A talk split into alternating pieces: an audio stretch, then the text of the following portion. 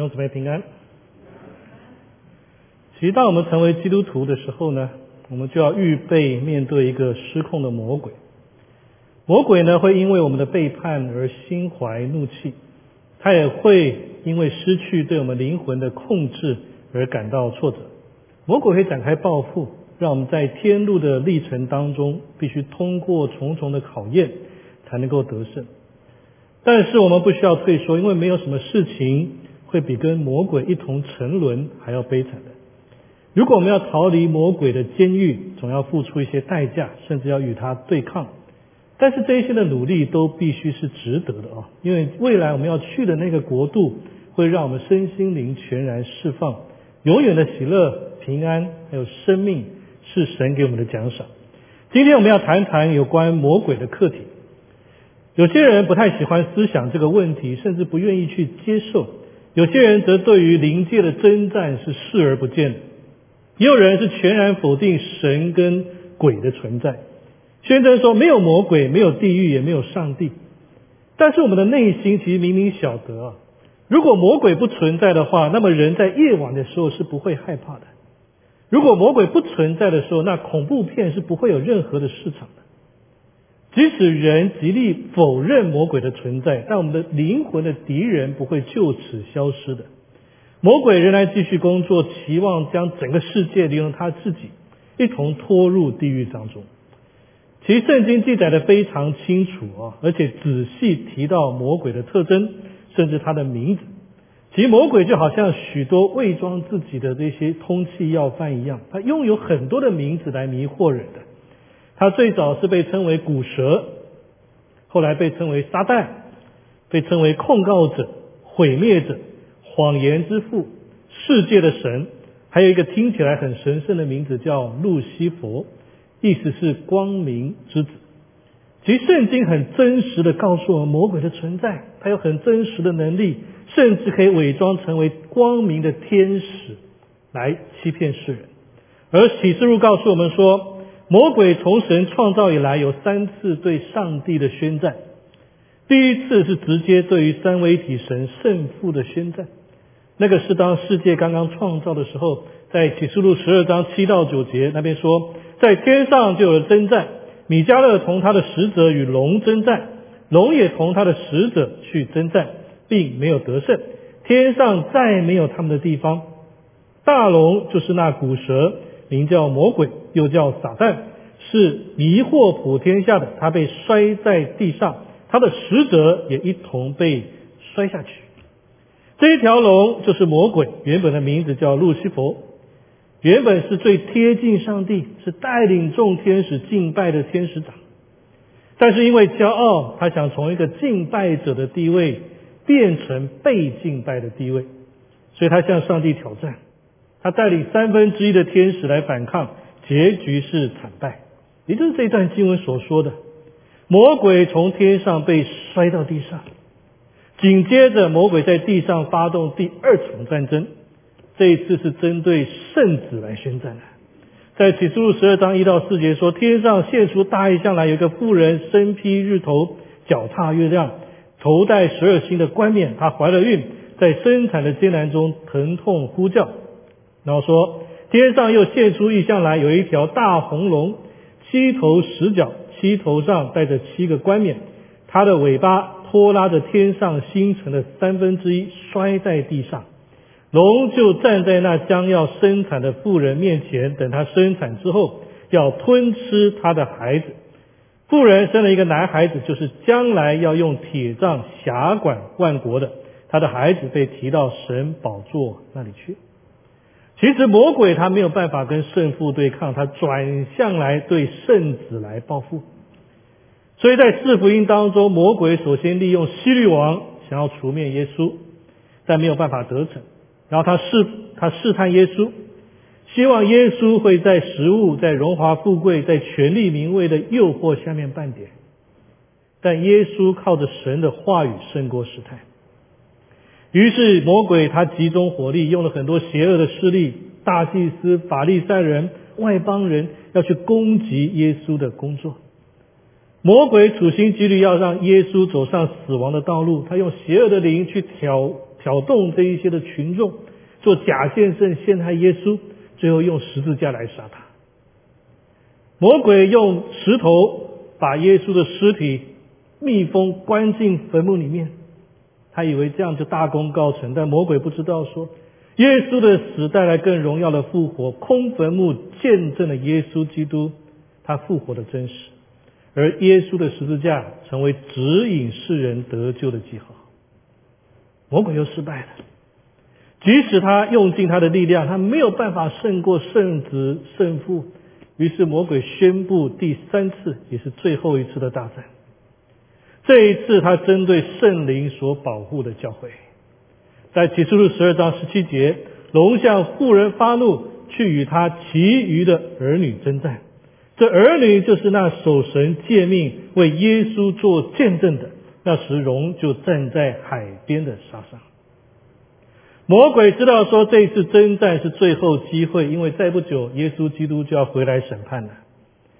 所以，魔鬼跟教会的战争是最猛烈的，会积极在我们的国家、在城市、在社会、在家庭、在个人的生命当中去发出挑战。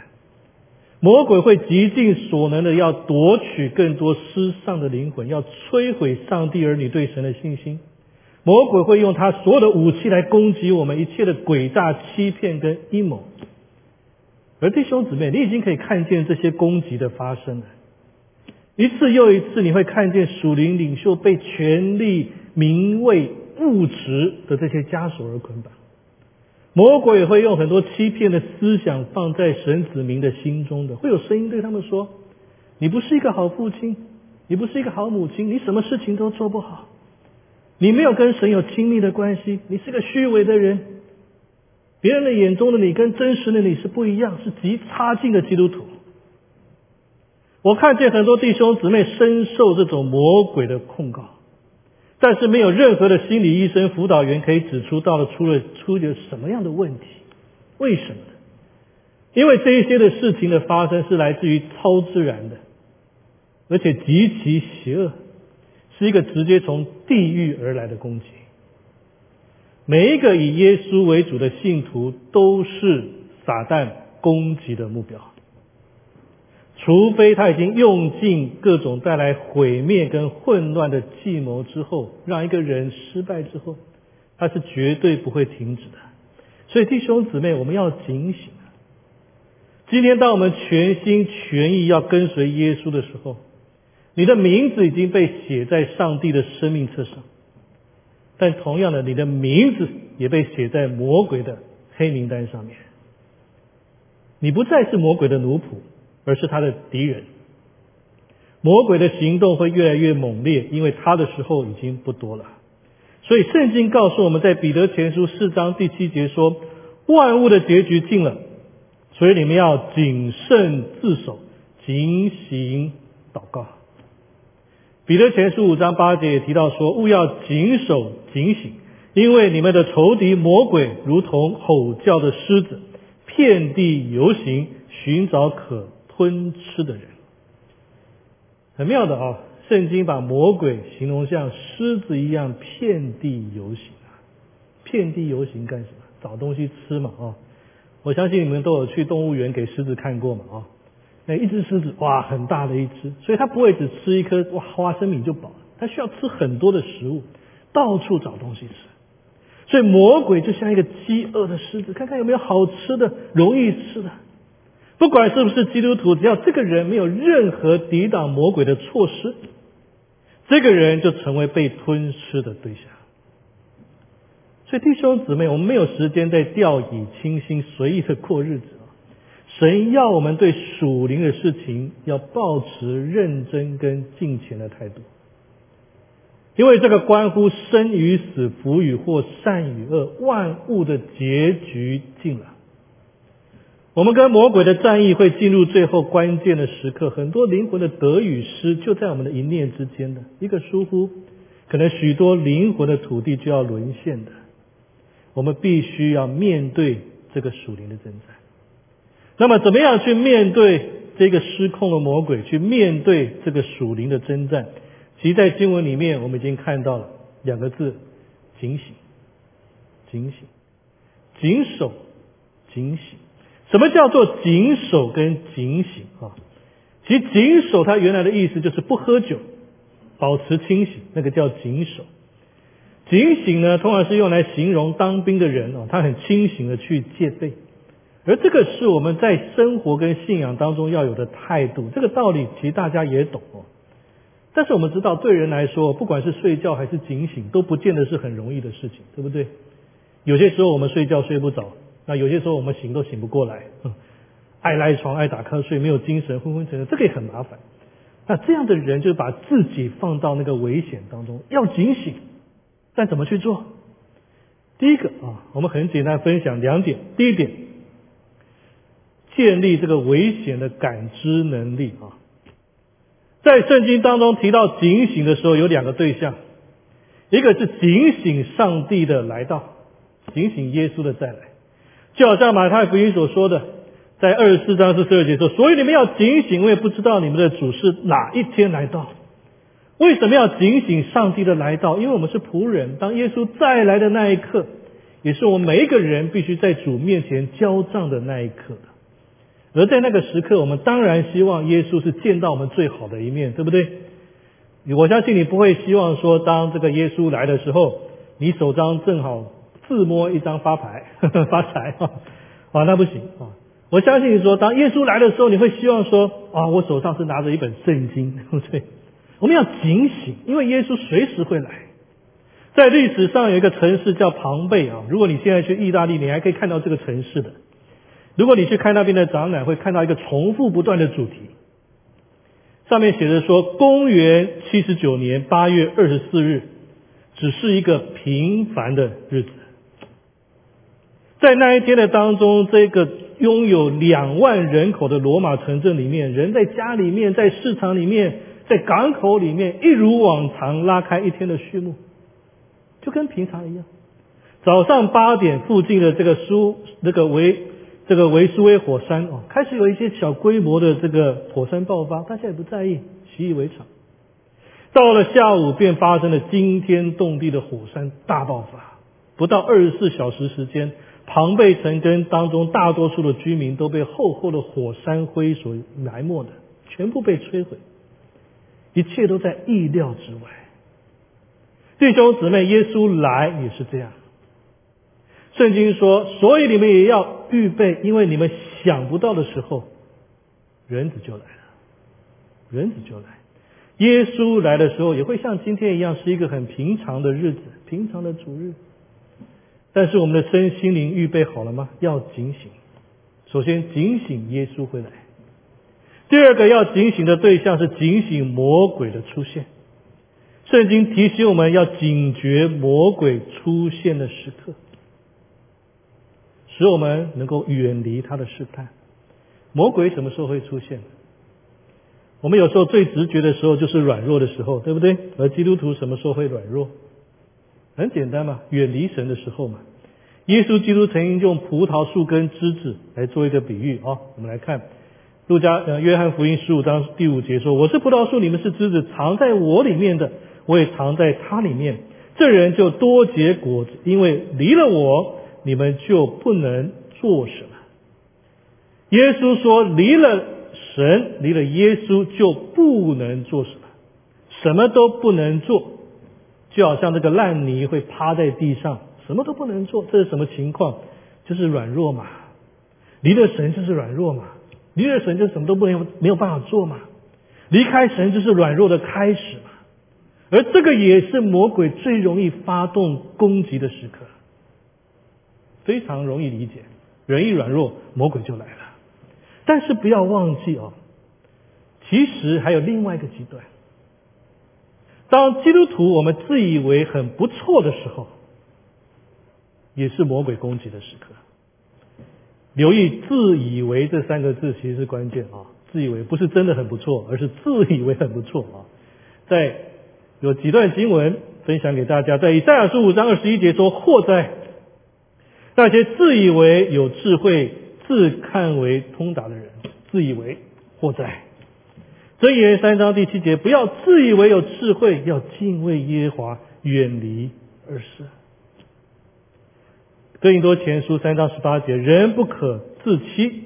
你们中间若有人在这世界自以为有智慧，倒不如变为愚拙，好成为那有智慧的。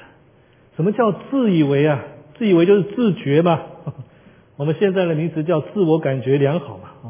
当一个人自我感觉太好的时候，那绝对是魔鬼最好下手的对象。魔鬼会顺着我们的自觉啊，自以为，然后给出一些错误的引导。最后进入到自以为意的一个光景里面。自以为意的人是什么样的一个状态？其实自以为意很简单，就是一个人他太自信于自己的观点、做法，还有对圣经的理解。自以为意的人，就是面对别人不同的观点，总是用说教或者说用不宽容的方式去面对。自以为意的人是抬举自己、贬低别人，对别人是双重的标准，这叫自以为意。所以这样的人进到各样的团体教会都是一个灾难的，就像法利赛人，其实他们就是魔鬼最喜欢利用的工具，因为他们在人的面前有极高的名声地位，但是却有很糟糕的见证，神没有办法使用他们来建立人的信心，相反的，魔鬼会使用他们来摧毁人的信心。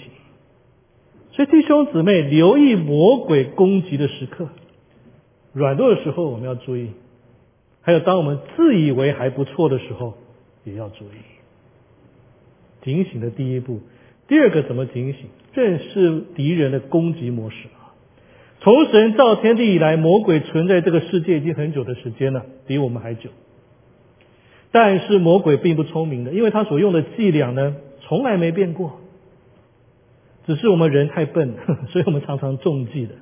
魔鬼从头到尾就只有三招，三个招式，而这三个招式圣经里面写的非常的清楚。他也曾经用在耶稣的身上，在约翰一书二章十六节说：“因为凡世上的世界上的事，就像肉体的情欲、眼目的情欲，并今生的骄傲，都不是从父来的，而是从世界来的。这个从世界来的意思，其实就是从魔鬼来的。”因为魔鬼在圣经又被称为世界的王啊，所以魔鬼的第一招叫做肉体的情欲。其实这个也是耶稣所经历的第一个试探，对不对？在路加福音四章二到三节告诉我们说，那些日子没有吃什么，日子满了，耶稣就饿了。那么魔鬼就对他说：“你若是神的儿子，可以吩咐这块石头变为食物。”第一个试探把石头变成饼，这个我们都很清楚哦。在当时这个犹他的旷野里面，一堆堆这种石灰石，所以这些石灰石在人饿的时候看起来真的像一团团面包啊。那么魔鬼试探的目的，其实就是耶稣要运用神的能力来满足自己肉体的需要。所以如果耶稣真的把石头变成饼的时候，那么耶稣就是用了神的能力。去满足自己的私欲，那么这样他就丧失了道成肉身来到世上经历人生活的目的。他没有办法经历人的痛苦，也没有办法代替人赎罪。同样的试探，魔鬼也会放在信徒的身上。魔鬼也会用面包、用肉、用各种东西来迷惑我们。其实魔鬼在这个世界上制造了很多错误的形象。灌输世人很多错误的观念，透过什么呢？透过广告了，很多广告让人错以为活着就是要追求最高级的享受，对不对？那叫肉体。所以吃啊，一定要吃米其林三星的餐厅啊，这一点我一直想不通了啊。米其林不是做轮胎的吗？那为什么他们出了餐饮指南，会有这么多人把它捧为？吃的那个圣经呢？为什么广告嘛，对不对？餐厅弄得很奢华，菜给你少少的分量，吃完还很饿，然后加上广告，你就让人觉得啊，刚才吃的真好吃，真值得，不过瘾啊，还想吃啊，就算真的很难吃，也不好意思说嘛，因为别人会笑我们嘛，说你花那么多钱，结果吃了这些东西啊。还有什么呢？穿也是，对不对？穿穿最好的，穿名牌，然后说服我们自己啊，这个质料非常好，可以穿很久。买了很贵也值得，但说实话，可能没穿几次就挂在这个衣橱里面，也是浪费，对不对？所以我常说，对于我们这种不懂名牌的人哦，其实是蛮浪费、蛮蛮可怜的哦。我记得有一次我在路上啊，看到一件衣服，然后呢，这个朋友呢就告诉我，哎，这个衣服很贵啊。我就看了一下牌子，我就问朋友说呃，Chanel，Chanel 是什么牌子？然后这个我的朋友都快晕倒哦，他说那个字不叫 Channel，那个字叫 Chanel，叫 Chanel，他没办法不懂嘛哦，因为这个从来不接触这个东西，所以如果哪一个人穿了名牌遇到我们这一种不识货的人，也等于白穿，对不对？人还追求什么肉体的需要很多啊，开车开最好的，住要住最好，觉得说这个叫人生。但是我百分之百向你们保证，这个叫魔鬼的诡计。因为圣经告诉我们在马太福音四章第四节说，耶稣却回答说：“经上记着说，人活着不是单靠食物，乃是靠神口里所出的一切话。”我们人活在世上，不是只是为了满足肉体的那个欲望而已，不是说不需要，但这个不是我们的追求。这些事情是暂时的，我们的青春、我们的时间要花在更有价值的事情上面，不要一天到晚都追求这些东西。如果我们成天都要追求这些物质的享受，要求眼睛看的都是八 K 的电视，耳朵听的都是最高级的音响，鼻子闻的是最贵的香水，连上厕所的马桶都黄金做的，有没有这种事？有啊，有个出名的电视布道家，我告诉你，一个女牧师，她家的马桶。要两万三千美金，真的是黄金做的啊！如果我们整天想的都是这些，你已经上了魔鬼的当了。这个是魔鬼的想法，不是上帝的心意。肉体的情欲，魔鬼的第二招叫做眼目的情欲，在马太福音四章八到六节说，八到九节，魔鬼又带他上了一个最高的山，把世界的万国和万国的荣华都指给这个耶稣看。哇指给耶稣看，你看这些东西，然后对他说：“你若服服拜我，我就把这一切施给你。”哇，那个看啊，其实是很厉害的。今天魔鬼已经不需要大费周章把人带上山才能够看见这个万国的荣华。今天魔鬼只要透过 Internet 就可以达到这件事情。我不知道大家同不同意哦，Internet 可能是跨时代的发明，但可能也是毁了人类的一个发明。我们透过网络，我们可以收到全世界的所有的信息，但绝大多数是没有价值的垃圾讯息。透过网络，我们可以跟全世界的人交谈，但彼此的关系却没有因此更加亲近，对不对？透过网络，我们的眼睛开阔了很多，但同时看见更多的诱惑。根据统计，每秒钟啊，有三千万的人在网络上收看。成人影片每秒钟呢三千万个人，你能够想象这个数字吗？什么叫眼目的情欲？很简单嘛，就是喜欢看自己看想看的东西，心里畅快的东西。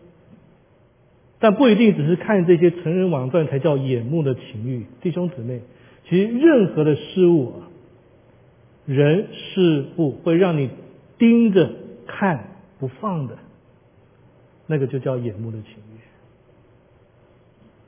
任何的人事物，让我们从神的眼、神的身上转移到他的身上，盯着不看的那个叫眼目的情欲。所以对于很多人来说，连续剧叫做眼目的情欲，对不对？盯着不看，看不完。哇，帅哥美女洒狗血的剧情，演来演去都是那一套，但是整天还是盯着看。对很多人来说，也许工作就是眼目的情欲，工作狂，整天盯着那个工作看。还有哪些眼目的情欲？也许股票市场的走势图是眼目的情欲，也许别人家发生的事情啊，有些人很爱看别人家发生的事情啊，盯着看啊，那个是眼目的情欲。打游戏、Facebook、NBA、装潢这个杂志、武侠小说，或是别人的错误、伤害、冲突，包括自己的痛苦。任何的事物，只要我们整天眼睛盯着不放的，那个叫做眼目的情欲。所以，请记得，不管我们的所盯的东西是好是坏啊，只要那个东西能够把我们的眼睛从上帝的身上挪开，魔鬼就达到目的了。他已经抢先胜了一局，这叫眼目的情欲。魔鬼的第三招叫做今生的骄傲。在路加福音四章九节，耶稣也遇见过啊。魔鬼又领他到耶路撒冷去，叫他站在殿顶上，对他说：“你若是神的儿子，可以从这里跳下去。”耶路撒冷是当时耶稣时代神子民敬拜侍奉的地方，所以当魔鬼带耶稣进入耶路撒冷，意思就是在一个有地位、有名望、有人气的这个场合里面来试探他。而殿顶，这个是在这个高级场合当中象征崇高地位之处，所以魔鬼要耶稣从殿顶跳下来，重点不是想要害死他，而是引诱耶稣可以走一条捷径，很快的出名，很快的出名。这个道理很明显嘛，哦，从这么高的殿顶跳下来，哦，不管摔不摔死都会出名嘛，对不对啊？但如果耶稣从殿顶跳下来还不死，马上就成为全以色列的头条新闻呢？那以后传道不是更方便吗？哦，不是可那么更彰显弥赛亚的能力吗？看起来魔鬼不是在帮耶稣的忙吗？打打知名度还不好吗？以后还可以开个名人讲座标题哦，那个从天顶跳下来而不死的神奇男人。哇！一开，我相信每一场爆满啊，然后我想耶稣还可以每次都表演一次，好不好呢？但这个是魔鬼的时代，一般人早就中计了。其实有些时候还不需要魔鬼出动啊，有些时候当人一捧一下啊，你要不要出名啊？你想不想更好啊？啊，很多人就上当，其实就是掌握人想要出名的心态，那个叫今生的骄傲。魔鬼最会利用就是这种心态，而且魔鬼在今天也把这个招数幻化成另外一个名词，叫做自我实现的，让人去追求一些别人所不敢做的事情，让人去追求一些让自己可以得到更多肯定的事情，让别人来称赞我们，让人盼望说我走到任何的地方都是被注目的焦点。让人盼望自己很有魅力，最好世界上所有的人都喜欢上我，都排队来跟我约会。有些女孩子也会这样，哇，她家可能是开 PG&E 的，啊，电力很强啊，很爱放电，有没有？好像一根活的电极棒一样，啊，电倒身旁的所有的人。但这种的人生就很可怜了，为着名声而活，为着学历而活，为着容貌而活，然后为着。通过各种愚蠢刺激的挑战之后，可以领到一张证明自己是一个拿生命开玩笑的笨蛋的一个证书而活，这个实在很悲哀。这个叫今生的骄傲。但还好，耶稣不像现在很多的 YouTube 啊，搞很多的这极限运动，搞很多这种噱头的东西。耶稣没有上当。耶稣基督道成肉身来到世界，就是要用谦卑。来完成这个救赎。想想看，如果耶稣一开始就用高人一等的地位、名声来服侍的话，虽然一开始看起来很有名气，但是跟魔鬼又有什么两样呢？我们真的要警醒，即使我们是基督徒，即使我们侍奉很久，我们更要小心魔鬼的第三招啊！很多基督徒他可以胜过肉体的情欲，可以胜过眼目的情欲。但是有些时候，当我们认识主越久，侍奉越久，很难胜过叫今生的骄傲。许多人可以放弃属世的前途，在神的面前去服侍，但是没有办法去牺牲在教会当中的那个荣耀。教会当中一些虚浮的荣耀，常常会成为我们热心基督徒的陷阱，而且会带来很多的破坏。尤其每当我看到布道会的海报上面名讲员的那一长串牛哄哄的资历啊，这个耸动跟引人入胜的标题，而整张海报没有任何提到耶稣的名字的时候，我就在怀疑这到底在宣传什么？请记得，任何基督徒若想要在教会当中炫耀自己的本领、恩赐、权柄、能力、学历。经历以赢得众人钦佩的这个眼光的时候呢，这个就是上了魔鬼的当，神也不喜悦。耶稣基督怎么样谦卑跟虚己的侍奉，是今天我们每一个基督徒，包括神的仆人都要有的态度，要警醒。不要落入魔鬼的试探，不要让魔鬼介入我们跟上帝之间，培养那个警觉性，洞察魔鬼试探的那个伎俩，紧紧连接于基督。这个是我们能够战胜魔鬼的唯一方式。我们一起来祷告，让我们有一段时间，我们安静，我们也反省我们自己，我们是否在跟随主的这个过程当中，有些时候我们陷入了这个魔鬼的轨迹里面呢？或者是我们在我们的生命里面，我们远离了耶稣，远离了神，以至于陷入那个软弱，成为魔鬼所吞吃的对象；或者是我们自以为我们还很不错，以至于被魔鬼引导到一个更大的错误里面。我们是否在肉体的情欲？眼目的情欲跟今生的骄傲里面，我们失败了呢。但不管怎么样，不管我们在怎么样一个光景里面，每当我们回到耶稣的面前，耶稣都要来帮助我们。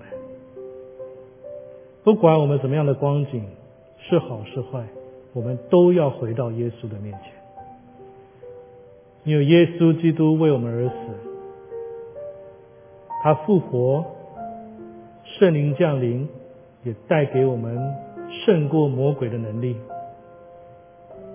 弟兄姊妹，今天我们不需要害怕魔鬼，相反的，今天我们需要爱神，遵守他的诫命，活出那个更新的样式，以至于让魔鬼能够畏惧我们。